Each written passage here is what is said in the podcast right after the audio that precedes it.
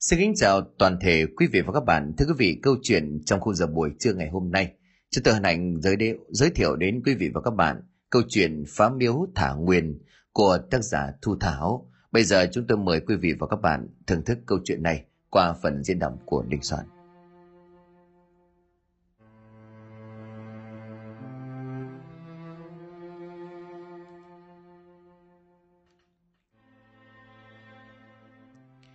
Miếu là một dạng di tích văn hóa trong tín ngưỡng dân gian Việt Nam, đừng xây dựng để thờ cúng một vị thánh thần, một thiết lực tâm linh nhất định, thường là theo niềm tin của người dân bản địa. Như vậy có thể hiểu rằng miếu là một nơi để thờ phượng các tín ngưỡng tâm linh có tính chất khu vực.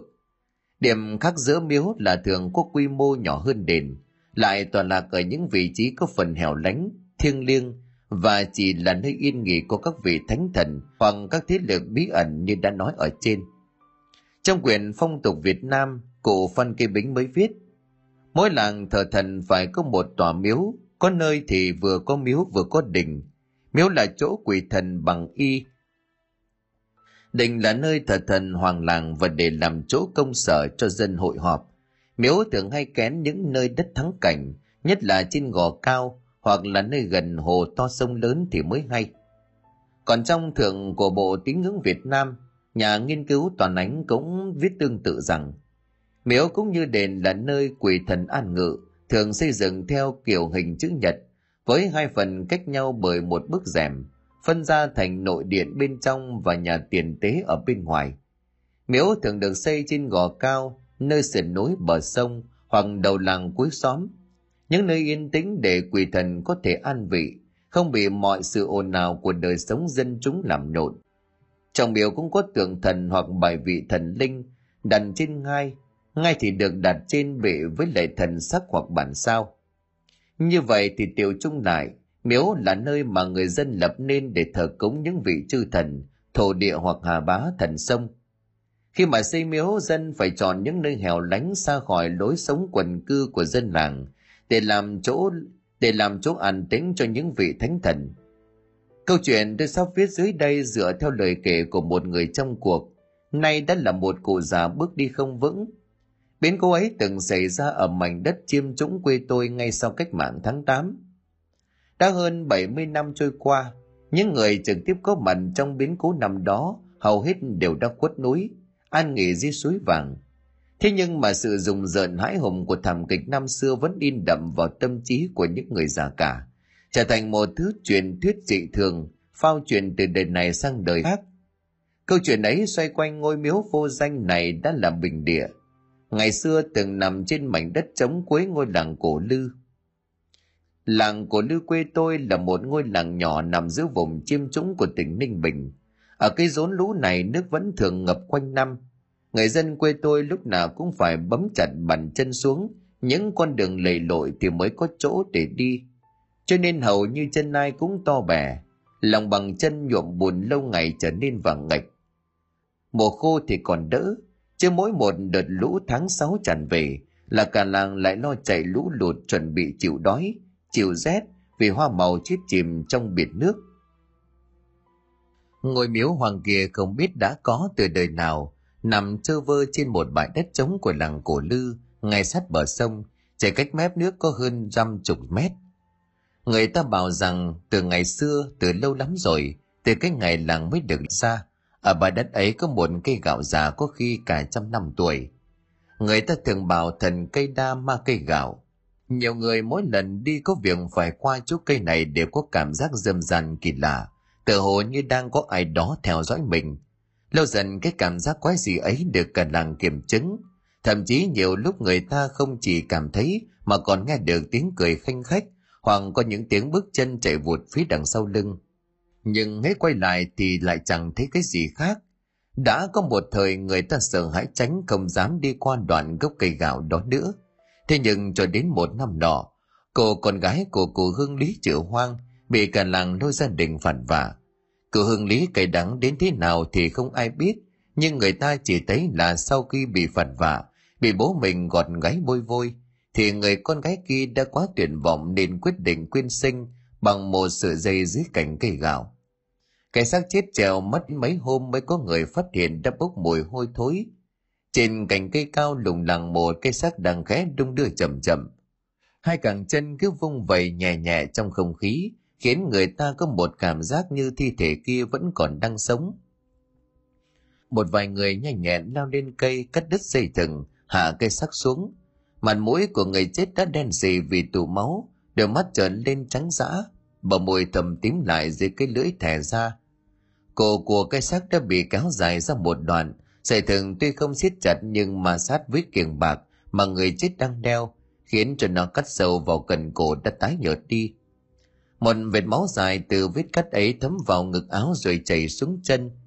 Người ta không biết cô con gái cổ hương lý đã chết vì mất máu hay thất cổ. Có lẽ cô đã quá tuyệt vọng, lâm vào bước đường cùng. Vì nhục nhã cho nên mới tìm đến cái chết. Vài người trong làng cũng có lòng quý mến cô, cho nên trước cái chết thảm khốc ngoài sự tưởng tượng của họ, dường như ai nấy cũng nín lặng không nói được gì. Chỉ nhìn nhau chia sẻ nỗi đau xót tột cùng rồi một thời gian sau, người cha mang mặc cảm gián tiếp giết con càng lúc càng hối hận. Cụ hương lý bỏ tiền của trong nhà thuê người về cúng kiến rồi dựng ngôi miếu thờ cô con gái ngày dưới gốc cây gạo. Là một điều là từ ngày có ngôi miếu ấy, cây gạo cứ dần dần héo dần. Tầng lá ngày một rũ ra rồi chỉ vài năm sau, cây cây để ấm mạnh ấy tự nhiên bật gốc. Cái cỡ khổng lồ của nó dù ngả về phía xa ngôi miếu nhưng dư chấn từ vụ động cũng khiến một góc gian thờ sụp đổ. Dân làng kháo nhau rằng đó là nhờ sự linh thiêng của người chết đã đuổi được con ma gốc gạo đi chỗ khác. Dân làng lại càng tin vào sự linh thiêng của ngôi miếu ấy. Người ta góp tiền dựng lại phần mái sụp, rồi một dạo sau hương khói ấy vô cùng thịnh. Còn nhàng đệ tử khắp làng đổ về dâng lễ cầu an. Người nghèo thì nải chuối, kẻ có của hơn thì cũng thịt con gà hết người này đến người khác đến ngôi miếu đó để mong mùa màng bội thu. Mỗi năm bớt đi những con nước lớn, tàn phá hoa màu đồng ruộng. Nhưng mà trời vốn chẳng dễ chiều lòng người, cho nên bao nhiêu hương khói vàng mã đổ đễ mang đến đây, xin thần xin thánh đều chẳng ăn thua. Năm nào cũng vậy, dân làng cổ lư vẫn sống chung với cảnh nước dâng nhà ngập, kham khổ lam lũ không sao tả xiết nhưng là một điều ngôi miếu nằm trên một gò đất nhô lên ngay sát bờ sông, địa thế cũng không hẳn là cao vượt trội. Nhưng không hiểu vì lý do gì mà suốt mấy chục năm, mưa lũ triển miên mà cái miếu cổ ấy chưa bao giờ bị ngập. Thế nhưng chính cái vị thế vững chãi của nó trước thiên nhiên chẳng khác nào một bức tranh tương phản với sự cực khổ khốn cùng của bà con mỗi mùa lũ đến. Người ta bắt đầu khó chịu và uất ức, cuối cùng chẳng có ai đến cúng kiến làm gì tưởng chừng như là ngôi miếu đó mất thiêng, sau này mới bỏ hoang, bỏ vắng, không còn ai có đủ hy vọng để đến đây cầu xin nữa. Đúng ra chuyện chẳng có gì đáng nói, nếu như mùa đông năm đó thằng tí không mất tích, để rồi mở màn cho một chuỗi biến cố rùng rợn về sau. Gọi tí là thằng cũng không đúng lắm, nhưng cái danh xưng ấy như mô tả một cách xúc tích, chi tiết khuôn mặt xấu xí của gã đàn ông vô dụng này. Tí có một khuôn mặt như lòng bàn tay cái đầu lại dài thuẫn thuần thuột như là một cái ống bơm. Lại thêm một hàng diêm nếp mỏng đốn phún quanh mồm, càng khiến cho khuôn mặt của Tý có phần rào hoạt và thủ đoạn. Trong làng này Tý bị liệt và đám người ăn không ngồi rồi. Hắn chẳng có công việc gì ổn định hay nói đúng hơn, hắn không làm gì đàng hoàng bao giờ. Trong khi đám thanh niên trai trắng đồng niên với Tý đều chịu thương chịu khó, cày sâu cuốc bẫm thì trái lại tí lại chỉ loanh quanh trong mấy đám cờ bạc rượu trẻ và lâu lâu bị gã hết tiền. Tí mới cắp cái giỏ để đi đánh dậm không kể đến các cụ lão niên trong làng mà ngay cả đám trẻ con cũng coi khinh thằng tí ra mặt. Mỗi lần thấy thằng tí ở đâu là đám trẻ con lại ca bài ca đồng dao quen thuộc, trời xéo cái thói lười biếng của thằng tí chú tôi hay tiểu hay tâm hay uống trà đặc hay nằm ngủ trưa ban ngày thì muốn trời mưa, ban đêm thì muốn cho thừa chống canh. Thằng tí xem chừng ức lắm mà chẳng làm gì được vì lũ trẻ con vốn nhanh chân, thoát một cái chúng ta tản mát chạy đi. Không đuổi được thằng nào. Sự khinh bỉ ấy kéo dài cho đến một ngày mùa đông. Trời rất căm căm, mưa phùn bay mù mịt. Ông bố, ông ngự là bố của thằng tí đợi đến mấy hôm, chẳng thấy con đâu cho nên bắt đầu sốt ruột. Bình thường tí chỉ có chơi muộn về lắm là hai ngày hắn sẽ trở về nhà. Thế mà bây giờ lại cả tuần lễ, nhưng tí vẫn bận vụ âm tín. Nhưng ông ngự lo lắng lắm, từ sáng ông đã chạy sang hỏi chuyện mấy bà nhà quen, nhưng chẳng ai biết tí đi đâu cả. Phải ba bốn hôm sau khi mà tình cờ ra chợ, ông mới được một người đàn bà kể lại. Số là bà Lam một người đàn bà bán hàng xén có việc phải đi chợ sớm. Hôm ấy dưới cái lạnh cắt da cắt thịt, bà quấn trên người không biết bao nhiêu là khăn là rẻ, bà vẫn còn thấy rét. ấy thế mà lúc đi gần đến chỗ ngôi miếu bỏ hoang, bà chợt giật mình khi thấy một bóng người đang đi loanh quanh ngay trước gian tiền điện. Trời mùa đông nắng lên muộn mà khu miếu lại nằm gần bãi sông. Sương muối đùn lên dày đằng từ mặt nước khiến cho cảnh vật cứ mờ mờ ảo ảo, làm cho bà cụ phải mất một lúc lâu mới nhận ra người đang đứng đó. Bà Lam ngạc nhiên lên tiếng hỏi cho có chuyện. Ơ hai thằng tí, hôm nay đúng là rời đi vắng mới sớm thế này mà đã ra đây. Mày đi đánh dầm về hả? Quần áo đâu mà lại cởi chân thế kia, cẩn thận kèo cảm đi cháu. Bà Lam hỏi liên tục mấy câu, nhưng mà tí chẳng trả lời, nó cứ đi dò dẫm từng bước trước cửa gian miếu thờ. Bà làm thế hơi lạ nhưng vốn dĩ bà đang bận chạy hàng, nên cũng chẳng nghĩ ngợi gì nhiều, mà cứ như vậy quẩy qua ngánh đi cho nhanh. Mặc dù chính bà cũng thấy hơi khó hiểu là vì sao thời tiết lạnh giá cắt da cắt thịt đến vậy, mà tí chỉ mặc mỗi cái quần nâu, sán lên tận gối rồi cứ đi đi lại lại trước gian tiền điện. Chứ làm sao bà biết đường đó lại là khởi đầu của cả tấn bi kịch ghê gớm về sau. Ông ngựa nghe bà Lam kể vậy đã cảm thấy buồn rùn cả chân tay. Con ông nó vốn là một thằng rách rời rơi xuống tinh ăn mù làm. Có bao giờ biết đến chuyện cầu cúng thánh thần đâu. Làm sao có thể sáng sớm tinh mơ ra ngoài miếu mà nhang khói. Nghĩ thấy có sự chẳng lành, ngựa liền nhờ đám trai trắng trong làng tức tốc chạy ra mé sông, đến mồi miếu hoàng trước đây thờ người thất cổ. Quả nhiên vẫn còn cách miếu cả chục bước chân mà đám thanh niên đầu đoàn đã tái người khựng lại. Bởi trước mặt của họ một cảnh tượng hãi hùng hiện ra trước mắt. Lồng lặng trong mấy cái gian tiền điện là một thi thể của người đã bắt đầu phân hủy. Mùi hôi tanh lợm giọng bốc lên nồng nặc, tỏa ra khắp bốn phường tám hướng, khiến cho đám thanh niên kinh hãi không còn ai dám tiến về phía trước. Có vài kẻ yếu bóng vía vừa trông thấy khung cảnh ghê gớm trước mắt đã ngập người ói mửa. Những người cứng vía hơn thì xem chừng cũng chưa trải qua chuyện này bao giờ. Chết lặng nhìn nhau không ai muốn tiến lại gần hơn xác chết. Chỉ có ông ngộ vừa trong thấy bộ quần áo mà thi thể đang mang đã khóc hỏa lên, rồi lật đật chạy tới ôm đôi chân của người chết. Đó chẳng phải ai xa lạ mà dĩ nhiên là thằng Tý, gã người đàn ông vô công rồi nghề mất tích mấy hôm nay. Không ai biết lý do vì sao thằng Tý lại ra người thiên cổ, nhưng mà dân làng cũng đoán giả đoán non rằng nó chết là bởi hồn ma của con gái của Hương Lý ngày xưa. Có người nói rằng cách đấy mấy hôm, trong một cuộc rượu, khi mà trà dư tiểu hậu đám thanh niên trong làng mới xách nhau ra ỉa một bãi trong ngôi miếu cũ. Thằng nào dám làm cái việc kinh thiên động địa đó, cả lũ sẽ góp vào biếu luôn 10 cân thóc rồi tôn lên làm đại ca. Cứ ngỡ đó chỉ là lời nói đùa khi mồm đã đẫm mùi men, có ai ngờ được rằng chính tí lại tin theo rồi đùng đùng sắn quần chạy ra. Công chính sau đêm mấy, chẳng còn ai như thi tí trên đời này nữa. Ai cũng nghĩ rằng chỉ có kẻ to gan dám mạo phạm vào khu đất thánh mới phải chịu tai họa chết người. ấy thế nhưng không phải. Sau một thời gian lại có một gã thanh niên trong làng chui vào ngôi miếu ấy, treo cổ chết. Rồi người làng cổ lư bắt đầu phát hiện ra một quy luật kinh người. Đó là tròn một tháng, hễ cứ đến đêm rằm là sẽ có một người ra ngôi miếu thờ cô kia để thí mạng. Những tin đồn càng lúc càng lan rộng khiến những người còn sống trong làng vô cùng hoảng loạn. Để chấn an dân làng các cụ bô lão chức dịch phải tổ chức trong nhóm tuần canh. Cứ năm người một thủ sẵn giao kiếm mã tấu đi dọc theo con đường làng nhất là xung quanh cô miếu cũ để bảo vệ trị an và để ngăn những kẻ mặc vận, hiến mạng cho cái oán vong đang nổi cơn thịnh nộ.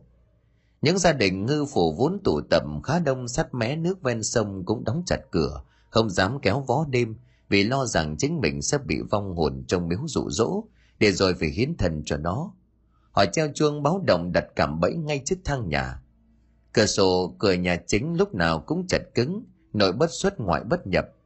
cả một vùng đất bình yên bỗng nhiên bao trùm một màu tăng tốc giận người một số người không giữ được lòng tin còn thỉnh thầy mo bà then thầy pháp những nơi xa xôi tít tắp rồi dán khắp nơi những đạo bùa vàng đỏ những mong sẽ bảo vệ được gia đình những người theo đạo phần cứ gõ mõ tụng kinh xì sụp khấn vái để ông bà có sống khôn thất thiêng hiện về phù hộ thế rồi không hiểu do sự thành tâm của đại đa số dân làng hay là vong hồn trong miếu đang nguôi cơn mà chuỗi thảm kịch ghi gớm bỗng nhiên dừng lại ở con số 4. Bốn gã thanh niên đó chính là nhóm thanh niên đêm nào thách thức nhau bày một bãi ngay trong dàn chính điện. Dân làng càng ngẫm càng thích ngôi miếu đó quá thiêng, rồi từ đó người ta gọi ngôi miếu đó là miếu thần vọng. Câu chuyện thằng Tý bị hồn ma thất cổ diễn ra mấy chục năm. Sau này cuộc sống thay đổi nương dầu bãi bể, chiến tranh loạn lạc triển miên, cho nên ngôi miếu và những chuyện truyền thuyết kinh dị vây quanh nó cũng dần chìm vào trong dòng chảy của thời gian. Cho đến thời điểm những năm 45-46 thì hầu như không ai trong làng biết nữa. Lại nói về thời điểm ấy cách mạng tháng 8 mới thành công, khắp các vùng nông thôn miền Bắc, hừng hực ngọn lửa đấu tranh, nhất quyết lật đổ chế độ phong kiến thực dân hà khắc. Trong làn sóng cách mạng dâng cao thì những biển người ùn ùn kéo lên, đầm tan cả xiềng xích. Khao khát loại bỏ hoàn toàn tàn dư, hồ bại của chế độ phong kiến thối nát, đưa cuộc đời của người nông dân đến chân trời mới tươi đẹp hơn. Nhưng cũng chính trong làn sóng đấu tranh hừng hực khi thế ấy, một thảm kịch đã xảy ra. Điều tồi tệ nhất mà dân làng cổ lư đã bỗng quên đi, bỗng nhiên sống lại. Một lần nữa thì nhắc nhở mọi người sống chết về thế lực vô hình khủng khiếp vẫn âm thầm tồn tại ở nơi đây. Anh chính hăm hở nhặt lấy cái chiếc búa tạ.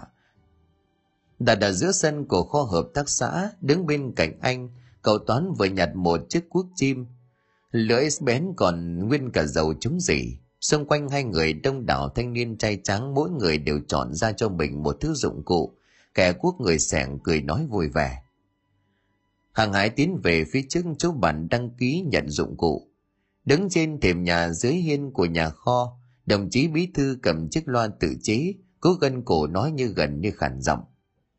Mục tiêu lần này của chúng ta là giải quyết tàn dư chế độ phong kiến xóa bỏ văn hóa quân quyền, loại bỏ toàn bộ những chứng tích của thời vua chúa trước đây. Các đồng chí nghe tôi nói có rõ không? Mấy đồng chí đằng sau kia sao lại đứng ra khỏi hàng như vậy? Nhưng có vẻ như những lời căn dặn của đồng chí bí thư đã trở nên hơi thừa thái, bởi tất cả đám thanh niên trai trắng hôm nay tề tiểu ở sân kho đều biết họ phải đi đâu và làm gì. Chính nhìn sang chú của Toán rồi cười bảo, nhóm của mình có mỗi bốn năm người, chẳng biết hôm nay có đập xong được cái miếu này không. Toán gần gù như thể đang cố nhầm tính lại diện tích của ngôi miếu bỏ hoang sắt bờ sông, đoàn anh liền trả lời. Năm người là thừa đấy anh, miếu thì bé bằng cái lỗ mũi tường xây xung quanh chỉ toàn bằng đất, có tí gạch đá nào đâu. Có khi chỉ hai anh em mình hút nhẹ cái là đã đổ, chứ chẳng cần đến tận năm người. Chính lắc đầu ra vẻ hiểu biết nói với Toán. Phá đi đáng mấy công đâu chú, gõ mấy cây búa tan tành hết, nhưng ý của anh là công dọn dẹp. Chú tính mà xem đi hót hết cái chỗ đất này, rồi bắt gương kẻo cột mái ngói. Bao nhiêu thứ linh tinh một ngày không xong đâu. Toán lúc này ngẩn ra rồi gật đầu bảo, ờ nhỉ, thế mà em chẳng nghĩ ra. Người ta bảo là chỗ miếu đấy sau này sẽ săn phẳng đi, rồi mở rộng thành một khu bến tàu. Con sông đi ngang qua làng mình chính ra thì rộng lắm tôm cá, thuyền bè đi xuôi hay đi ngược đều phải qua đây. Thế mà bao nhiêu lâu nay chẳng quay tận dụng được. Giờ cách mạng về xây cho cái bến phở ở đây thì thiếu gì công an việc làm anh nhỉ? Chính liền gần gù. Chưa nói phải đấy, thế cho nên là công đầu tiên phải là của anh em mình. Làm đến đâu xong đến đấy càng nhanh càng tốt để các đồng chí khác còn chuẩn bị khởi công. Toán liền hăm hở cười. Thế để em dẫn mấy anh em trong làng ra cùng cho nhanh anh à. Quốc sàng thì các anh ấy có sẵn rồi cứ thế ra mà làm thôi. Chính liền cười mà đáp. thì chú đi đi cho được việc. Bọn anh ra đấy làm trước đã không là trời hôm nay nắng lắm. Bốn người gồm chính Đức Thủ Vinh kéo nhau ra bãi đất hoang gần bờ sông. Nhiệm vụ của các anh hôm nay là phá bỏ ngôi miếu cũ. Vừa thấy thủ đình cầm búa đập bỏ bức tường ngay ở phần tiền điện, chính đã liền tiếng bảo. Từ từ đã anh Thủ ơi, hay là mình à, dỡ ngói xuống trước, em thấy chỗ ngói kia vẫn còn tốt lắm chưa vỡ viên nào mang về vệ sinh là có thể tận dụng được anh ạ. À. thôi nhìn chính gật đầu bởi anh cũng tần ngần không biết có nên đập luôn không. Ngồi miếu cũ nát mấy chục năm không được tu bổ.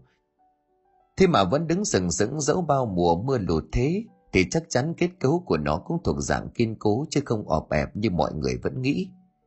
Thủ kéo chính qua một bên rồi bảo với hai người còn lại. Ở giữa ngói xuống trước khi có lẽ hay đấy, để anh trèo lên trước ngói để lâu chắc giòn ném xuống thì vỡ mất. Chuyển tay nhau cho nó an toàn. Chú đức chú vinh à, đứng ở dưới sân nhé, để bọn anh leo lên.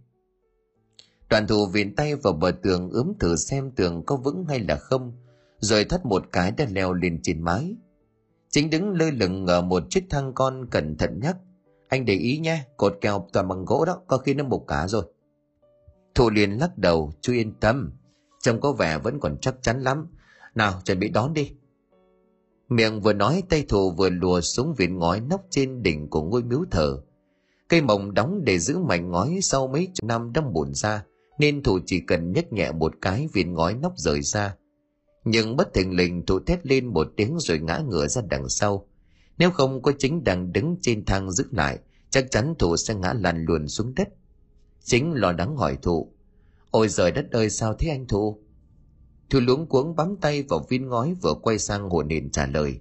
Rắn anh vừa vồ phải con rắn chú à? Chính hơi tái mặt, đức và vinh bên dưới cũng tò mò chạy tới nhau nhau hỏi. Rắn ở đâu hả anh? Thử vẫn chưa hết bàng hoàng, anh giơ bàn tay run rẩy chỉ về phía chỗ nóc gian miếu thờ. Kia ở à, kia kìa, anh vừa lật viên ngói lên thì nó phóng vụt ra. Chính đưa mắt nhìn ông anh lo lắng hỏi, thế nó có cắn anh không? Miếu này lâu năm không quay thờ cúng trong nom mà lại ngay gần sông rắn bò và cũng phải. Không, may quá. May mà nó không cắn mình, chứ nó mà được cho một phái chắc là xanh cỏ mất. Tức vợ vinh bên dưới càng cảm thấy tò mò nói vọng lên. Rắn có to không anh thù? Mà rắn gì đấy? Lâu lâu rồi chúng em cũng chưa đừng ăn chả rắn. Thù liền lắc đầu bảo, anh cũng không kịp để ý. Thế nhưng hình như là cũng khá to đó, mà có vẻ là rắn lành chứ rắn hồ mang hay hồ lừa thì nó chẳng bổ chết mình rồi, chứ làm gì có chuyện nó bỏ đi như thế. Đức với Vinh bên dưới cũng cho là phải, hai người quay lại nhìn nhau rồi nói vọng lên. Hai anh xuống đây đã, trời vẫn còn sớm, đằng nào thì cũng phải đợi thằng toán nó quay lại. Hay là anh em mình à, đi bắt con rắn đi đi. Thua liền ái ngại bảo, nó bỏ mất rồi, biết chỗ nào mà tìm. Đức lắc đầu, anh yên tâm đi, em khác có cách, chỉ cần miễn đó là rắn thì kiểu gì nó cũng phải chui ra chính cũng tò mò hùa theo, chú định làm thế nào? Xung quanh đây toàn là đất trống, biết nó bỏ đâu mà tìm. Đức nháy mắt ra hiệu với vinh, rồi quay sang bảo hai ông anh lớn tuổi, các anh cứ chuẩn bị sẵn cho em cái bao tải đi, xong tối về kiểu gì á, anh em mình cũng được cút rượu ăn mừng nhậu với thịt rắn. Rất lời, đức và vinh kéo áo của nhau vòng qua ngôi miếu đổ nát. Thù và chính tuy không hiểu gì nhưng cũng nhiệt tình hưởng ứng dân quê không phải không có thứ gì ăn, nhưng mà họ lại thiếu đi những dịp tụ tập để tranh thủ ngồi với nhau. Thế anh em đi khỏi tụ liền bảo với chính. Bao tài sẵn kia rồi. Thôi anh em ta cứ tranh thủ làm được gì trước đi đã. Trong hai cái cánh cửa kia vẫn còn chắc đi chú ạ, hay là mình tháo đi? Chính điện gần gù bảo vâng tháo ra đi anh à nhà em cũng đang tính làm cái chuồng lợn mà chưa biết đang mua máng ở đâu. Có khi tháo cái cửa này rồi cưa ra làm mãng được. Thục cười khà vỗ vai của em rồi bảo còn anh thì mang về để thay cái cửa gỗ chỗ công trình phụ đó chỗ nhạy cảm mà chỉ có mỗi tấm liếp tre nhiều khi khách đến chơi toàn phải nhịn không dám ra vườn đi nặng đi chú ạ ngại lắm Thủ ý của người hàng xóm, hai người lập tức chạy vào mái hiên rồi nhanh nhẹn tháo luôn công gỗ cửa đặt xuống giữa sân.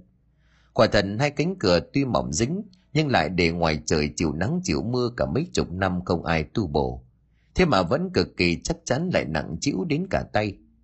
Thôi đặt cánh cửa xuống sân đưa tay quệt mồ hôi rồi nói như tự nhủ. Mẹ kiếp, gỗ gì mà nặng thế không biết. Chính tỏ ra am hiểu câu mày. Nặng thế này chắc là gỗ lim anh ạ. À.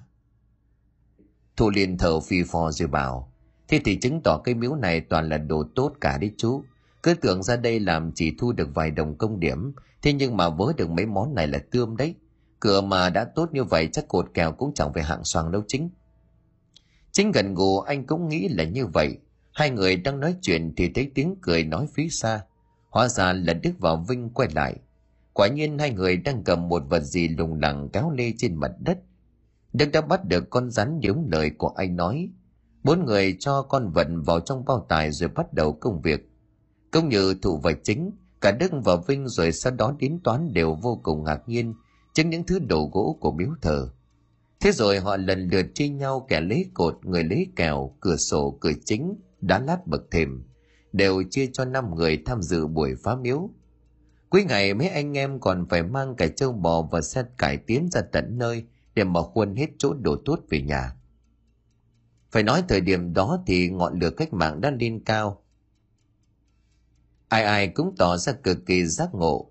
Họ không còn biết sợ quỷ sợ thần nhưng mà niềm tin tôn giáo tưởng chừng đã lâu ăn sâu bám rễ. Nhưng đến lúc này cũng phải lung lay. Thậm chí là người ta còn mạnh miệng bài bác phủ nhận hoàn toàn các tật mê tín dị đoan. Những nghề thầy cúng thầy bói thầy tướng số cũng bị liệt vào hàng tàn dư chế độ cũ, gieo rắc tư tưởng mê tín dị đoan buôn thần bắn thánh. Cũng chính vì vậy mà người ta không còn thích sợ khi dám ra tay cả vào những nơi tôn nghiêm như là đình đền miếu mạo. Để rồi cái giá phải chặn quá đỗi kinh hoàng. Buổi tối ngày hôm đó năm người tụ tập tại nhà của Đức, mâm cỗ đã được bày sẵn ra với cơm trắng thịt gà rượu đế và dĩ nhiên là cả đĩa thịt rắn băm nhuyễn cuốn lá lốt thơm lừng. Toàn là những thứ đồ ăn hiếm có khi nào có được dưới thời pháp thuộc xưa kia, giờ đây thì ê hề no đủ. Nào chén được các bác nghỉ, làm cả ngày nay em sôi bụng quá. Vừa nói Đức vừa nâng ly ngang mặt, bốn người còn lại cũng bắt chước làm theo, rồi ai cũng một hơi uống cạn ly rượu đế cay xẻ và nhồm nhòm làm miếng chả rắn thơm ngon. Chính gần gù khen, tay nghề của cậu khá thật đấy, chẳng kém gì mấy ông đầu bếp, chả vừa giòn vừa thơm lại không bị bở bột, đúng là sông một. Đức phòng mỗi lên nhưng vẫn khiêm tốn đáp. Bà cứ nói quá lên, em thừa thôi. Cảm ơn bác đã khen em kính bác một chén. Vừa đưa rượu lên miệng uống chính lại hỏi. Thế cậu ôm mấy viên đá lát nền miếu về làm gì? Nặng bỏ sự quăng mẹ nó xuống sông còn hơn. Đức chấp miệng nói. Em cũng định à, khuân về đâu. Nhưng mà con vợ của em nó tiếc. Nó bảo em là lấy mấy viên về để lót xuống dưới đất. Quả đáng tội thì cái hẻm dẫn từ sân nhà em xuống cái hố xí sau vườn. Cứ mưa một tí lầy lội như là bờ ruộng ấy. Thôi liền quay sang rồi bảo. Ở mang về rồi lát xuống mà đi chứ tội gì. À này, nhà anh à, đang sửa lại cái hố xí. Còn nếu thừa viên nào thì chú cho anh với nhé, Để anh bảo thằng cu nhà anh sang lấy. Đức liền gật đầu. Vô tư đi bác kiểu gì cũng thừa. trồng cây miếu con con mà người ta lát thế nào đến cả trăm viên gạch nhỉ. Cứ thế cuộc nói chuyện cả kê kéo dài cho đến gần nửa đêm mới dứt. Bốn người bàn giao về bụng lưng lừng toàn rượu và thịt rắn. Còn Đức thì mê mệt nằm ngất luôn đất và anh phải loay hoay mãi mới cõng được chồng lên giường hứa rằng sau một trận rượu nhớ đời, chồng mình đã nằm ngủ một mảnh cho đến sáng, cho nên chị Đức biết đường ôm con xuống gian nhà dưới, để mình anh ngủ lại ở nhà trên. Một phần chị không muốn sáng mai dậy sớm vô tình đánh thức anh, nhưng mặt khác chị cũng không muốn chịu đựng tiếng ngáy ngủ khủng khiếp của chồng mỗi lần say rượu. Ngỡ mình sẽ được ngủ ngon thế nhưng mà vừa chỉ mới sâu giấc chưa lâu Chị Đức bỗng giật mình chẳng tỉnh dậy vì có ai đó đang khẽ kéo chân. Chị ngơ ngác nhìn xuống cuối giường, hóa ra đó là thằng con út của chị. Chị Đức hơi bực mình khẽ cất tiếng khe khẽ giọng còn chưa hết ngái ngủ. Mày không ngủ đi kéo chân của mẹ làm gì thế hả? Thằng bé lắc đầu nhìn chị run rẩy chỉ tay ra ngoài sân giọng nói ấp úng như là người ngọng Mẹ, mẹ ơi, bố bố. Bố làm sao? Vừa hỏi chị Đức vừa thò đầu ngơ ngác ngó trông ra ngoài cửa, bởi trong nghĩ của mình, chị Đức vẫn tin là ông chồng mình đang chết sức trên nhà, chứ đã bao giờ anh Đức say rượu mà bỏ dậy được đâu. ấy vậy mà khi ngó đầu trông ra ngoài cửa thì đập vào mắt của chị lại là một khung cảnh giờ khóc giờ cười. Tha thần ở giữa sân, anh Đức đang cậy nệ bê từng viên đá từ sân trước vòng lại phía sau. Rõ ràng lão chồng của chị còn đang rất mệt, bằng chứng là Đức vừa bê đá vừa thở hồng hộc như trâu. Hình ảnh ấy khiến cho chị Đức thấy buồn cười hơn cả là giận. Ngồi trên cái chóng tre chị đưa tay bảo đứa bé vào ngủ tiếp, còn mình thì tha thần bước ra hiên. Tay chống nạnh chị khẽ bảo chồng. Này ơ kìa, sao không ngủ đi nửa đêm lại còn lọ mọ khuân vác thế nhỡ trúng gió thì sao? Thế chồng chỉ lầm bầm nhưng không nói rõ thành tiếng, chị Đức chép miệng lắc đầu tiến lại phân tích cho chồng. Nửa đêm anh nhiều xương lắm đấy, anh ra vườn sau, đường trơn như là bôi mỡ thế kia ngã chật ra một cái gãy chân sao? Lại còn chưa nói hết thì Trần chỉ Đức dùng mình chết chân tại chỗ, bởi vì chị vừa mới thoáng thoáng nghe thấy những điều mà suốt từ nãy đến giờ chồng mình lầm bầm. Táng, táng, táng chết cả lo nha mày. Bà, bà táng vỡ sọ cả lo nha chúng mày. Cơ hãy nói dứt một câu là y như rằng Đức lại nghiến răng ken két, rồi lại cất tiếng cười khe khẽ. Nhưng giết quả kẽ răng là một cách hết sức dị thường. Chị vợ ha hốc mồm nhìn chồng Đức vẫn còn đang gò người ôm từng viên đá. Áo quần đầu tóc mặt mũi đều như nhớp mồ hôi, nhưng Đức không ngừng lại. Đôi mắt của Đức cứ chừng chừng trông về một hướng, khóe miệng liên tục làm nhảm những lời khủng khiếp đến độ, bòn mép sùi trắng ra như là chó ăn phải bà. Khuôn mặt hàng ngày vẫn hiền lành chân chất, dưới ánh trăng đêm bỗng hóa ra một vẻ tàn nhẫn đến giận người. Chỉ Đức sau phút giây bàng hoàng lại bình tĩnh run rẩy chạy lại nắm tay của chồng, toàn kéo anh tỉnh dậy vì thâm tâm. chị Đức vẫn nghĩ rằng chồng mình bị mộng du, nói liên thiên rồi đi lại ngay cả khi đang ngủ. Nhưng mà dĩ nhiên không phải, bởi lẽ khi tay của chị vừa chạm được đến tay của chồng, thì bất thình lình anh Đức quay phắt lại, Mọi việc diễn ra vô cùng đột ngột, nó nhanh đến nỗi chị Đức không bao giờ tưởng tượng nổi lại có thể diễn ra với mình. Khi chồng chị quay người lại cũng là khi Đức giật mình khỏi bàn tay của vợ, để rồi trong nháy mắt, Đức nghiến răng nâng viên đá nặng trịch lên cao, rồi dùng hết sức bình sinh giá mạnh xuống đầu của vợ, bấy lâu nay đầu gối đầy kề. Cô đánh bất ngờ khiến chị vợ không kịp trở tay mà thật ra, nếu có kịp thì chị cũng không sao thoát được viên đá lát nền ngôi miếu cũ vừa cứng vừa nặng bốn cạnh lại sắc như dao cộng với da tốc từ trên cao rơi xuống lập tức tạo thành một khoảng lõm khổng lồ ngay trên trán của chị với tiếng sưng sọ kêu lên rùm rốp giữa canh khuya nghe mà lạnh cả người sau cô đánh bất ngờ chị đức lảo đảo ngã vật xuống nền sân nhưng anh đức vẫn chưa chịu buông tha trong cơn mê điên cuồng đức trèo lên người của vợ dùng phiến đá lớn đập liên tiếp vào mặt vào đầu vào cổ của người đàn bà yếu đuối. Trong suốt quá trình hành hình rùng rợn, chị Đức không kịp kêu lên một tiếng nào, chỉ có âm thanh rôm rúc của viên đá lúc chạm sọ người và tiếng nói thoát ra từ những kẽ răng của người chồng trong cơn điên dại. Tào táng, táng, táng chết cả lò nhà mày, bà táng vỡ sọ cả lò nhà chúng mày. Sau mỗi câu nói Đức lại cười lên một cách màn dài. Không cảnh hái hùng ấy không thoát nổi cặp mắt ngây dại của thằng bé con vừa mới thức. Nó sợ đến mức tím tái mặt mày. Nhưng trong lúc bố nó còn đang hăng máu không biết gì ngoài việc đập vỡ sọ đầu mẹ nó. Thằng bé cũng chẳng biết lấy đâu ra can đảm. Vùng dậy chạy ra vườn rồi trèo qua bờ dậu sang nhà láng giềng để cầu cứu. Người lớn nghe tiếng khóc của trẻ con giữa đêm về sáng mới tá hỏa tam tinh. Cả thắp đèn người cầm đuốc náo động cả một góc làng.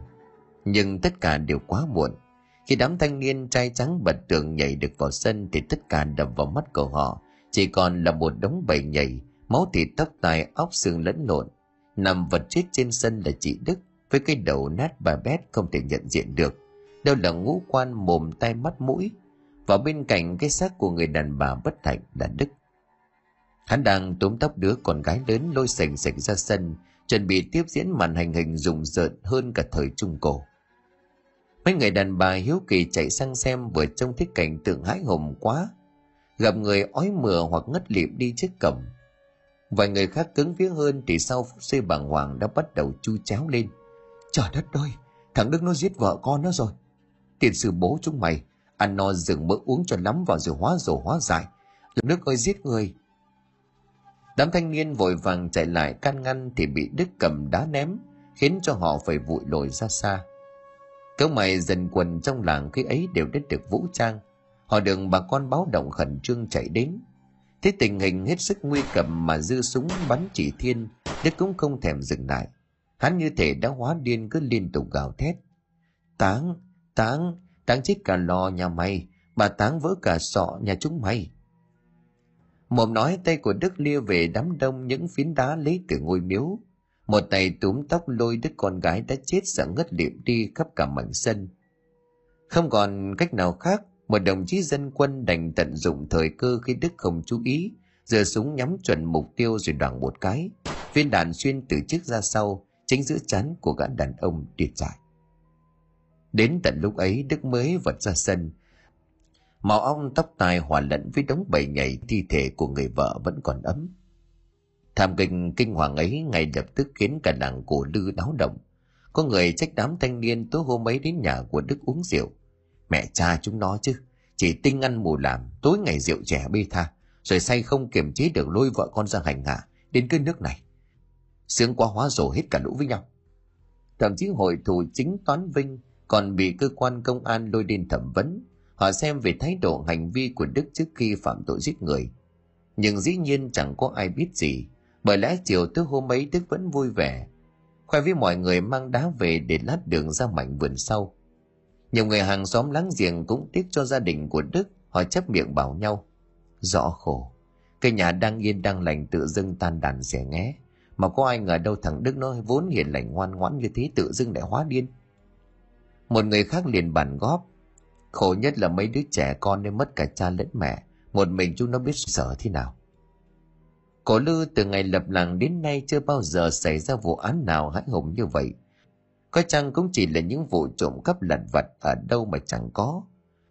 Bởi thế mà xoay quanh thảm kịch kinh hoàng chồng giết vợ đấy, có rất nhiều những tin đồn, có rất nhiều những lời bàn tán thương người này trách tội người kia. Ấy vậy nhưng mà tại thời điểm đó không ai trong số dân làng cổ lư, hay nói đúng hơn tất cả mọi người, đều quên mất chi tiết lạ thường về những viên đá. Đức quân về từ ngôi miếu nát ở cuối làng họ đã bị thảm án kinh hoàng ấy thu hút toàn bộ chú tâm. Rồi chỉ đưa đến nửa tháng sau tái mặt lại thất kinh vì một biến cố không kém phần rùng rợn. Sau vụ án đặc biệt nghiêm trọng khiến cho tất cả vợ chồng bạn của mình thiệt mạng, tôi cũng cảm thấy ăn năn tự trách bản thân của mình. Hôm đó đã mời đức uống quá nhiều rượu nên gây ra cái cớ sự hại ấy. Mặc dù nhìn nhận một cách công tâm thì anh chẳng có lỗi gì cả nhưng thù vẫn cứ dày dứt mãi. Có nhiều đêm mất ngủ vì mặc cảm gián tiếp khiến bạn của mình giết vợ. Hầu như ngày nào tôi cũng mang hương ra mộ của hai vợ chồng đức để thắp. Một phần để an ủi vong linh của người bạn, một phần là cũng để thể hiện sự hối lỗi ăn năn, khiến chính bản thân của anh phải khỏi áy náy lương tâm. Chiều muộn ngày hôm ấy thì cũng như dạo gần đây thù buồn bã dạo bước trở về từ nghĩa địa. Trời đã trở về chiều nhưng vợ con của thủ dắt díu nhau về bên ngoài cho nên cửa nhà vắng hoe. Chẳng còn đến một ai, trong lòng vẫn nặng trĩu. Thủ thở dài nhìn giang sơn quạnh quẽ điều hưu, mọi vật dụng dường như chìm trong một màu úa vàng tăng tóc chiều nay trời oi bức hơn mọi bữa, nhìn từ phía xa những dặng mây đen đang ùn ùn kéo tới, báo hiệu sắp tới có một cơn rông. Không gian nù ấm nặng nề bùa vây quanh người đàn ông mệt mỏi càng khiến vẻ u uẩn hẳn lên trong đôi mắt của thủ anh thở dài định vào bếp nấu quáng quàng bữa cơm chiều, nhưng bất thình lình anh giật mình quay đầu lại góc vườn. Từ dư quang nơi khóe mắt thì thủ vừa thấy một bóng người lướt đi rất nhanh. Cái bóng ấy thủ dĩ nhiên không thể nhìn rõ mặt, nhưng ngay lập tức quay phát người nhìn lại. Các vườn lặng ngắt như tờ, không một bóng người, không một tiếng động. Lạ quá, sao lại như vậy? Thôi tự hỏi rồi đưa hai tay lên rồi mắt bà bốn lần. Cũng chẳng thấy có gì cả. Trung quanh anh không gian vẫn cứ nặng nề đặc quánh trời không một cơn gió. Bầu không khí thì oi bức như càng bị bén chặt lại với nhau. Khiến cho mọi thứ càng trở nên căng thẳng như bước chuyển mình cho một biến cố để kinh hoàng.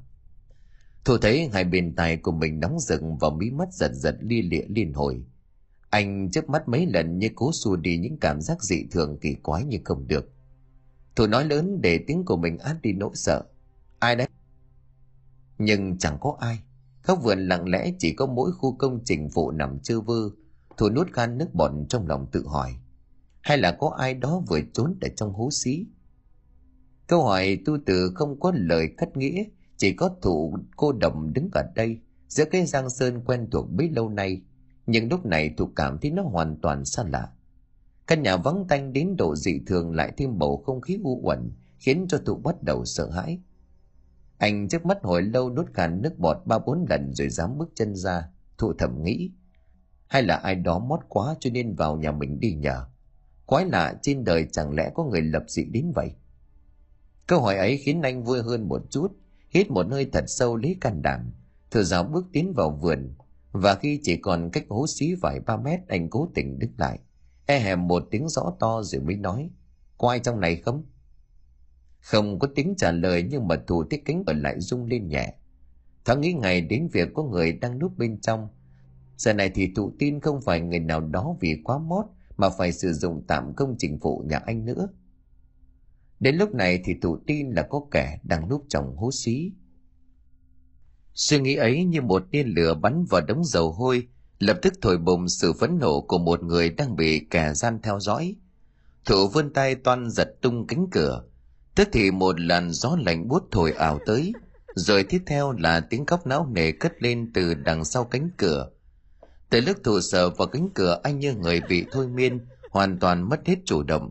Anh ngơ ngác tay mở cửa, tay kia buông thõng, rồi cứ như vậy lững thững bước vào chuồng xí. Không gian xung quanh bốc mùi hôi thối khó tả nhưng chẳng có một ai trong túp này như thụ vẫn hoài nghi. Nhưng anh cứ đứng chết chân không động đậy như bị lôi cuốn bởi tiếng khóc não ruột, lúc nghe thật gần, lúc này thật xa. Anh lại đứng nhìn chân một mình rồi quay lại về hiên, nhặt một đoạn dây thừng. Tiếp những bước thất thểu quay trở về cây chuồng xí đặt ở cuối vườn.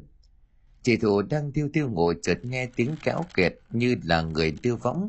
Mắt nhắm mắt mờ, chị mệt mỏi ngồi lên cố đưa mắt hướng ra mảnh sân tầm tối trước nhà.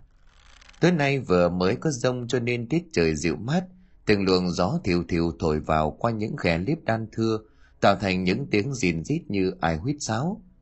Nhưng trong không gian mở tối chị chợt giật mình về một bóng người đang đứng thững bước trên sân. Đó là một người đàn ông cây tướng rong ròng cao, lưng hơi gù ấy chỉ cần nhìn qua chị cũng đã nhận ra ngay đó chính là anh thụ nhưng tại sao chồng chị lại ở đây? Chị ngơ ngác xè xẽ lên tiếng hỏi. Ơ kìa mình, sao mình lại đến được đây? Đi từ bao giờ em không biết? Chị ngạc nhiên như vậy vì từ nhà chồng cho đến nhà bố mẹ đẻ của chị, quãng đường dài gần 10 cây số. Đi bộ nhanh lắm cũng phải non 2 giờ mới đến nơi. Chẳng biết ở nhà có chuyện gì, mà ở giữa nửa đêm về sáng anh thụ phải lặn lội đến tìm. Chồng chị vừa mới ngẩng đầu lên dưới ánh sáng trăng xanh, khuôn mặt anh trắng bệch dị thường. Đôi mắt u buồn sâu thẳm nhìn chị như muốn nói trăng chối. Chị thụ giật mình ngồi hẳn dậy viện tay vào chấn xong cửa sổ, kinh ngạc hỏi thêm một lần nữa. Mình ơi, sao vậy? Mình vào đây với em sao lại đứng đó làm gì? Nhưng thủ vẫn chẳng trả lời. Nhìn chồng chị dường như gầy dọc hẳn đi, hố mắt trúng sâu, hai má hóp lại như một người kinh niên ốm đói. Chị liền lo lắng mới đi khỏi nhà chưa lâu, chẳng biết đã xảy ra cớ sự gì mà người chồng của chị lại tiểu tụy như vậy. Chị sốt ruột lên tiếng kìa mình làm sao vậy? Vào đi với tôi nhanh lên. Chị nói khá lớn về trong mầm đang nóng gian như có lửa, ấy vậy mà trong nhà ngoài ngõ, từ bố mẹ chị cho đến lũ trẻ con không một ai hay biết. Hình như là tiếng của chị đã lẫn vào trong với gió đêm chìm hẳn vào trong một thế giới bí ẩn không ai hay biết. Chị toan nhào dậy để lao ra ngoài sân kéo chồng vào hỏi chuyện, nhưng như có một sức mạnh nào đó giữ ghi lấy chị. Trói trần chị trên chiếc giường tre, không cho chị thoát ra ngoài. Chị mặc sức vẫy vùng nhưng càng cố gắng bao nhiêu thì sợi dây kia lại vô hình thiết chặt lại bấy nhiêu. Bầu không khí vốn đang mát mẻ trong lành bỗng phút chốc trở nên nặng nề đặc quánh, gần như là nghẹt thở chị bắt đầu cảm thấy mình bất lực, run rẩy, trào nước mắt vì không hiểu chuyện gì đang diễn ra. Thế rồi trước mắt của chị trên mảnh sân trống trải mở độc pha lẫn hơi xương chị giật mình trông thấy chồng của mình vừa lùi người lại, đứng dưới một cành cây, rồi chẳng biết anh vừa lấy đâu ra một sợi dây thừng từ từ chậm chậm như một kẻ mộng du. Anh vắt sợi dây lên trên cành ổi rồi đưa cổ của mình vào. Trước con mắt bàng hoàng của người đàn bà đang kinh ngạc chị thù thấy chồng của mình đang từ từ ghi người xuống dưới, sợi dây từ từ siết chặt lấy cổ của anh. Cảnh ngồi trước sân oằn mình vì trọng lực cứ kéo cà kéo kẹt, những âm thanh gây gớm kinh hoàng. Chị hái hùng nhận ra tiếng động ban nãy đánh thức chị không phải là tiếng võng đưa, mà là tiếng dây thừng đang cọ vào trên thân gỗ. Những âm thanh ken két xít lên đầy giận người.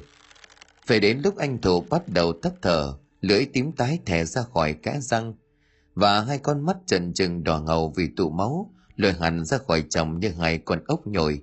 Chỉ mới thét lên được một tiếng rồi ngã nhào xuống đất. Tiếng hát thất thành của chị ngay lập tức đánh thức hai đứa bé và cả ông bà ngoại chúng đang ngủ buồn bên cạnh tỉnh dậy. Hai đứa trẻ ngơ ngác ngồi lên rồi mắt nhìn chị đang nằm sõng xoài dưới đất.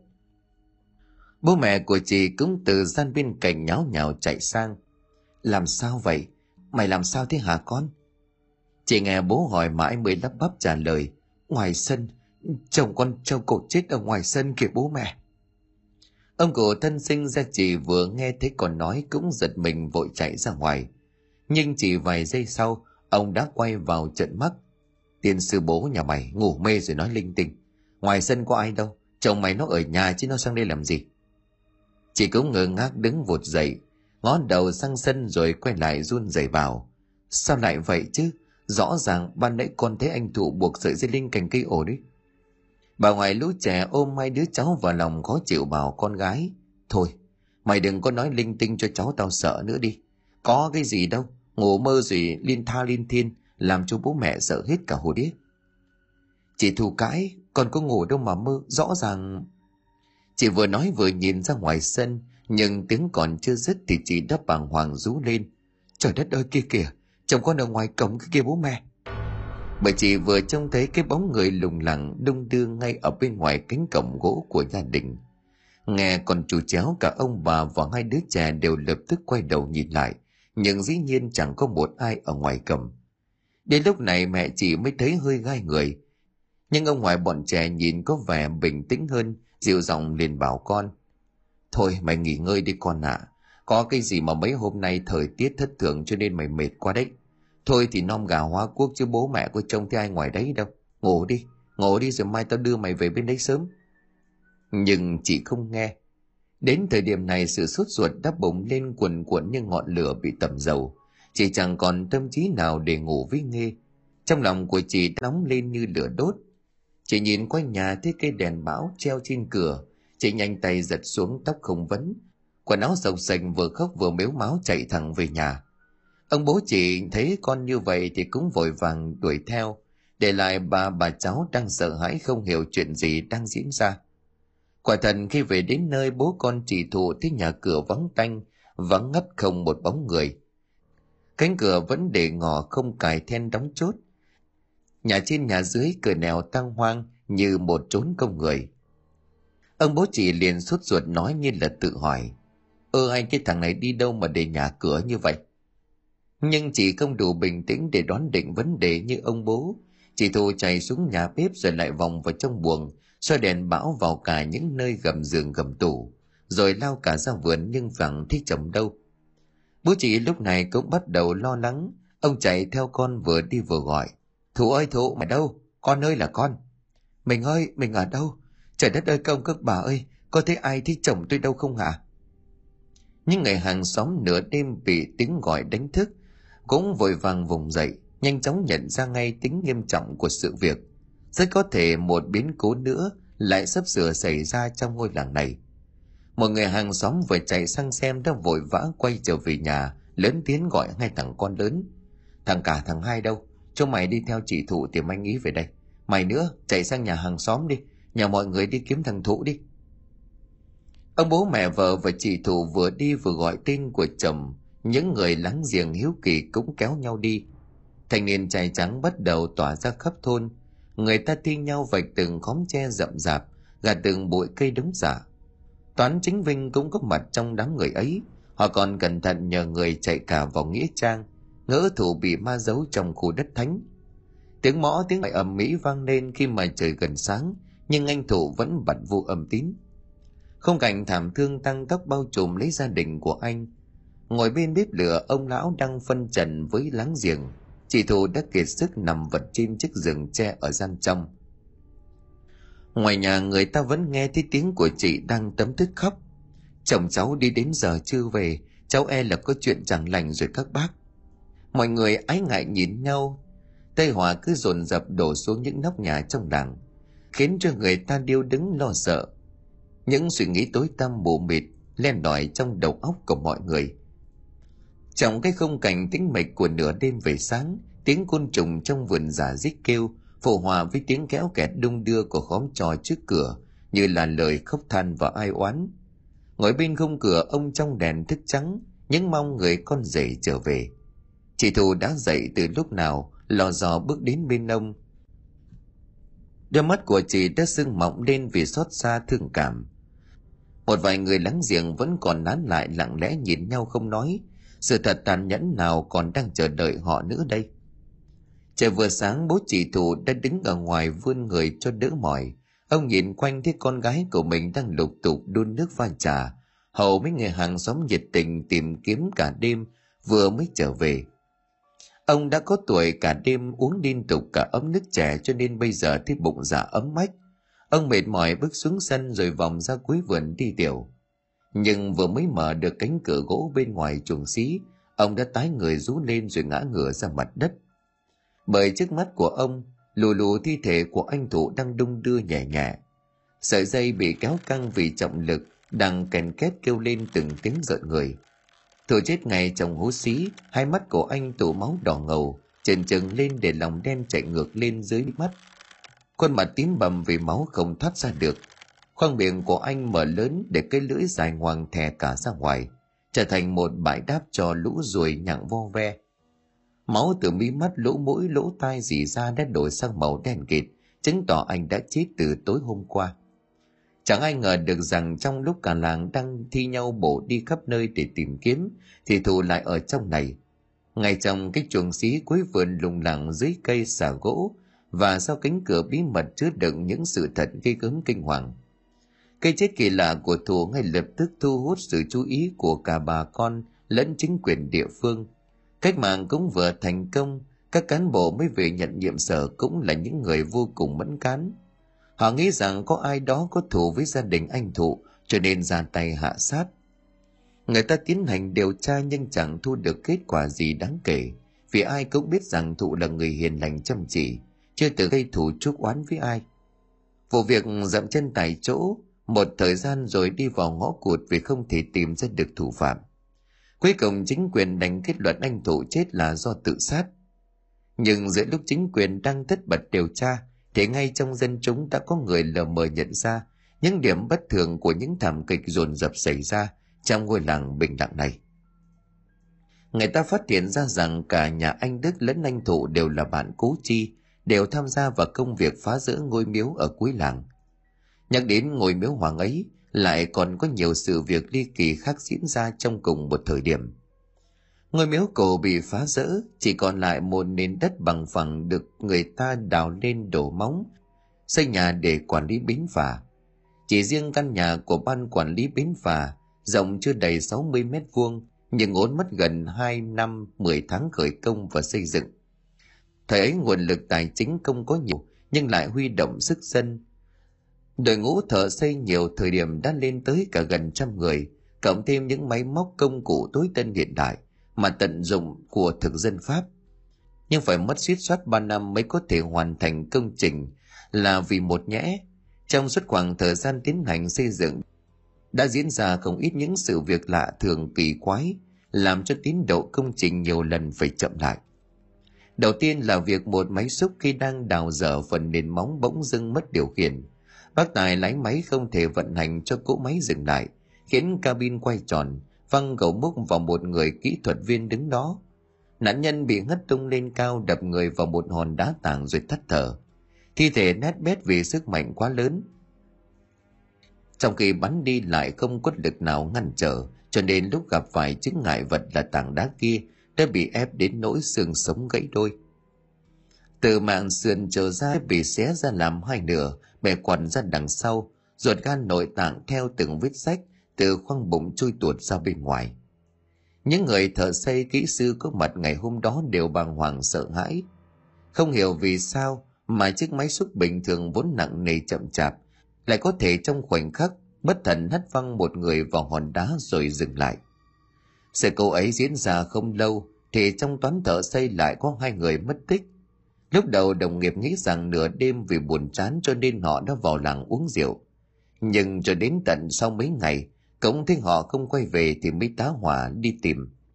Chỉ mất chưa đầy một tiếng người ta đã phát hiện ra, hai thi thể đã thất cổ chết tươi dưới một gốc cây không xa khu dân cư. Nhưng chẳng hiểu vì sao, trước đo lại không ai hay biết. Cái xác đã bắt đầu bị ruồi mũi giỏi bọ bâu kín. Thê thảm nhất là khuôn mặt sưng phù vì bị tụ máu, bị lũ quạng hay là chuột bọ gì đó thả bốn con ngươi. Từ trong những chiếc hốc mắt, máu me và dịch thể chảy ra nhỏ tong tong xuống nền nhà. Giò tông tông xuống nền rừng âm u đầy lạnh lẽo. Trên hai người cái xác không còn dấu hiệu của sự vật lộn hay là xô xác, cho nên cơ quan chức năng đều kết luận, có thể đây là một vụ tự sát tập thể, chứ không có khả năng đây là một vụ án giết người. Ngoài ba cái xác của các công nhân, thì còn hàng loạt những tai nạn lớn nhỏ khác nhau vây quanh công trình ở đó khiến cho căn nhà của ban quản lý bến phà mất ngót ba năm mới hoàn thành. Nhưng trước khi khánh thành thì ngay trong làng cổ lư những tin đồn khủng khiếp về ngôi miếu thần vòng đã bắt đầu quay trở lại. Hai cái xác chết của đức và thủ mới chỉ là một sự khởi đầu của một chuỗi những thảm kịch giận người khác. Trong nhóm phá miếu ngày hôm ấy có tổng cộng 5 người, gồm Đức Thủ Toán Chính và Vinh. Cả năm người bọn họ đều khuân về nhà những đồ vật, vật liệu có liên quan đến ngôi miếu cổ. Sau khi sâu chuối là những sự việc, người ta mới nhận ra những sự trùng hợp hết sức giận người. Đầu tiên là cái chết của Đức. Những viên đá lát nền trong ngôi miếu được Đức quân về để lát lối đi ra chuồng xí sau vườn trong đêm đầu tiên đã trở thành thứ hùng khí giết người tàn bạo, khiến một người đàn bà vô tội hóa ra người thiên cổ còn bản thân của đức thì mất mạng vì viên đạn của một đồng chí dân quân không thể kiểm soát những cơn điên của tên hung thủ ban đầu dân làng còn cho rằng đức làm như vậy vì kích động thần kinh khi mà uống quá say nhưng sau này khi mà đã nhận ra những bí ẩn xung quanh ngôi miếu cổ, người ta mới đồn đoán rằng Đức không hề bị điên. Mà đúng hơn thì Đức đã bị vong hồn thờ trong ngôi miếu kia ám ảnh. Người ta vẫn còn nhớ như in những lời nói gào thét dùng mình khi mà Đức giáng những viên đá liên tục khiến cho vợ của mình bị bể sỏ mà chết.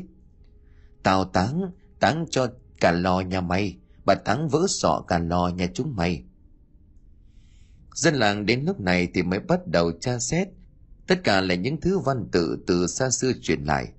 Nhưng sau bao nhiêu năm, nương dâu bãi bể chiến sự liên miên, những thư tịch cổ xưa đều đã không còn nữa, thành ra là người ta không biết được ngôi miếu kia thờ cúng vị thần vị thánh hay là một thế lực khuất mày khuất mặt nào. Dân làng chỉ đoán được rằng đó là vong linh của một người phụ nữ, vì đức chồng lúc hóa rồ đã tự nhận mình là bà.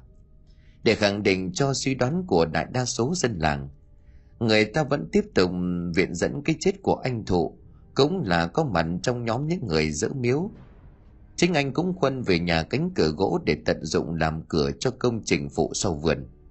Và công chính tại nơi đó, công chính giữa bốn bức tường hôi hám và bẩn thỉu. Chính sau cánh cửa gỗ nặng nề bí ẩn đó, đã chứng kiến giây phút cuối cùng của thụ. Khi anh vắt sợi dây thừng lên xà gỗ, rồi cho đầu vào thòng lọng buông thõng hai chân xuống hố phân ở bên dưới. Lại thêm một nạn nhân của ngôi miếu cổ cái chết thứ hai trong một chuỗi những biến cố rợn người. Kể tiếp sau đó, sự ra đi của thụ là cái chết của vinh. Giống như năm người bạn, vinh chỉ mang về nhà mấy ôm gỗ vụn, định bụng xếp chặt ra để nhóm bếp. Chỗ nào lành lặn, anh đóng thành mấy chiếc ghế đầu ngồi ăn cơm. Những tưởng đem đống phế liệu ấy về bình yên vô sự, nhưng không phải. Bởi khi mà một thời gian ngắn sau cái chết của thụ, Vinh lúc nào cũng cảm thấy đau đầu như búa bổ. Hãy cứ đặt lưng xuống giường là văng vẳng trong đầu của anh, lại vang lên những âm thanh chất chúa, cầm cầm như là tiếng guốc gỗ, cứ liên tục vang lên không dứt. Cho đến một ngày bố của Vinh từ bãi chăn bò về hợp tác xã, đã phát hiện ra xác con trai của mình đang nằm sóng xoài trên nền đất. Máu từ đầu chảy xuống chân hòa, dính bết vào tóc. Từ trên bậc thềm dẫn ninh cửa chính, những vết máu cũng đọng lại từ trên thành xi măng kẻ đàn bò dê đang tha tận trước nhà, ông tá hỏa lao đến ôm chầm lấy cậu con trai. Người vinh đã lạnh toát đôi môi xám xịt không còn sức sống. Cả mắt vẫn mở trần trừng lên ai oán. Ông gào lên trong nỗi tuyệt vọng xót xa. Ôi vinh ơi, mày làm sao thế này hả con? Tỉnh dậy đi con, bố xin con tỉnh dậy đi vinh ơi. Tiếng gào khóc đến xé lòng, vang xa rợn người, kéo theo những hàng xóm chung quanh hiếu kỳ chạy lại ai cũng cảm thấy bất ngờ trước cái chết của vinh. Nhưng khi cơ quan điều tra tìm hiểu nguyên nhân, họ đã tìm thấy rất nhiều những dấu tay, dấu chân bám trên thân cây xấu trước nhà. Chứng tỏ rằng vinh đã trèo lên trên ngọn cây, rồi không hiểu vô tình hay là cố ý, vinh lao đầu xuống đất. Không ai biết được những âm thanh cầm cộc kỳ quái kia đã ám ảnh vinh đến mức độ mất ăn, mất ngủ. Đêm hôm trước cũng như mọi bận vinh bị đánh thức bởi những âm thanh khô chất chúa ấy. Tiếng gỗ cỗ lại vang lên rất đêm trường đầy thanh vắng.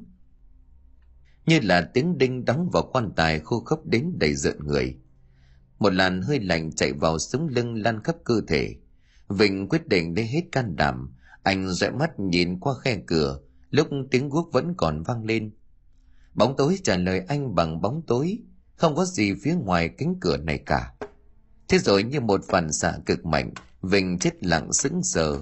Anh nhận ra một điều quan trọng, nơi mà tiếng gú gỗ phát ra không phải là từ ngoài cửa, mà chính là trong đầu óc tâm trí của vinh. Âm thanh của khúc ấy cũng không phải là tiếng gú gỗ như anh tưởng tượng. Đó là tiếng đóng đinh. Tiếng bố giá mạnh lên những phiền gỗ mỏng để đóng ghế ngồi. Những phiến gỗ mà anh nhặt về từ ngôi miếu cũ nạn nhân tiếp theo của ngôi miếu thần vòng là chính người mang cánh cửa gỗ ngoài miếu về để làm máng lợn. Nhưng khi ấy chẳng biết nghĩ ngợi thế nào, chính lại không dùng cánh cửa ấy theo dạng mục đích ban đầu anh dự định, mà trái lại chính lại đem cánh cửa ấy cất dưới gầm giường. Để rồi trong suốt mấy tháng trời, chỉ cần sụp tối là cả nhà chính sống trong hoảng loạn liên tục, vì nghe thấy những tiếng nghiến răng kèn két hoặc âm thanh dây gai rừng nghiến vào cây gỗ cứ cọt cà cọt kẹt suốt cả đêm.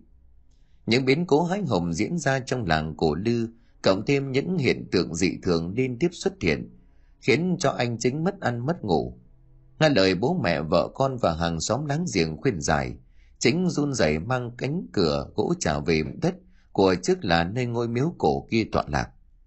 Những tưởng thế đã là an yên, nhưng chỉ sau đó một thời gian ngắn, người ta trông thấy một xác chết trôi sông lập lờ giúp đầu vào đám lau dậy bên cạnh bờ nước.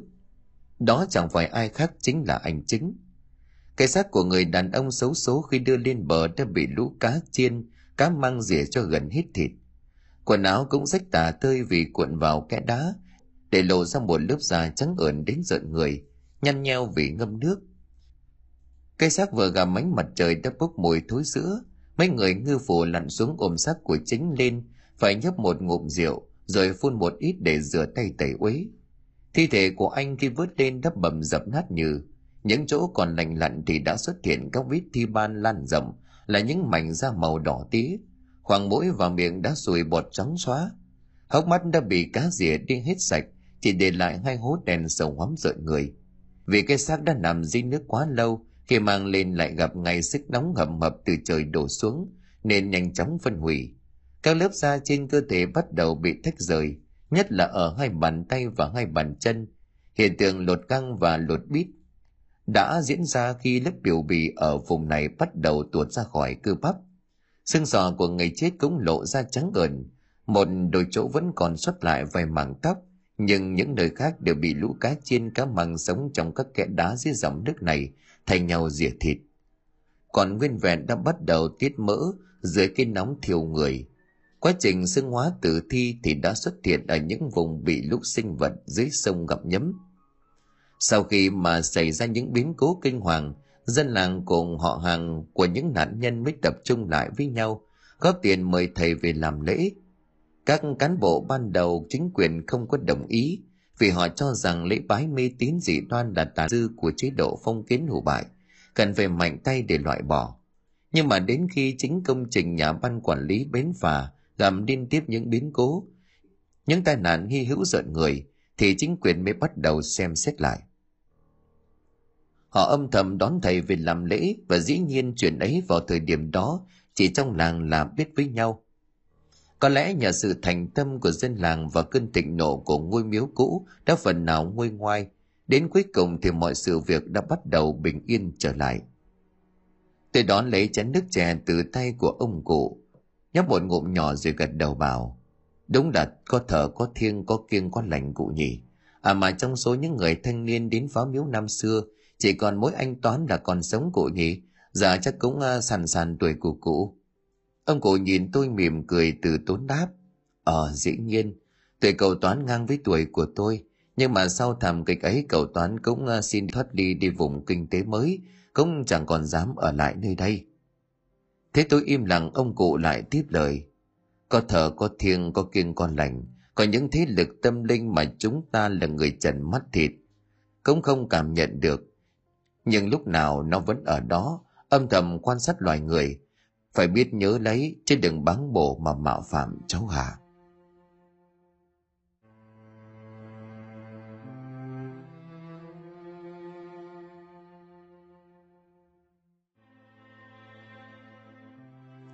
Xin cảm ơn quý khán thính giả đã chú ý đón nghe. Xin kính chào tạm biệt quý vị và xin hẹn gặp lại quý vị và các bạn trong những câu chuyện tiếp theo.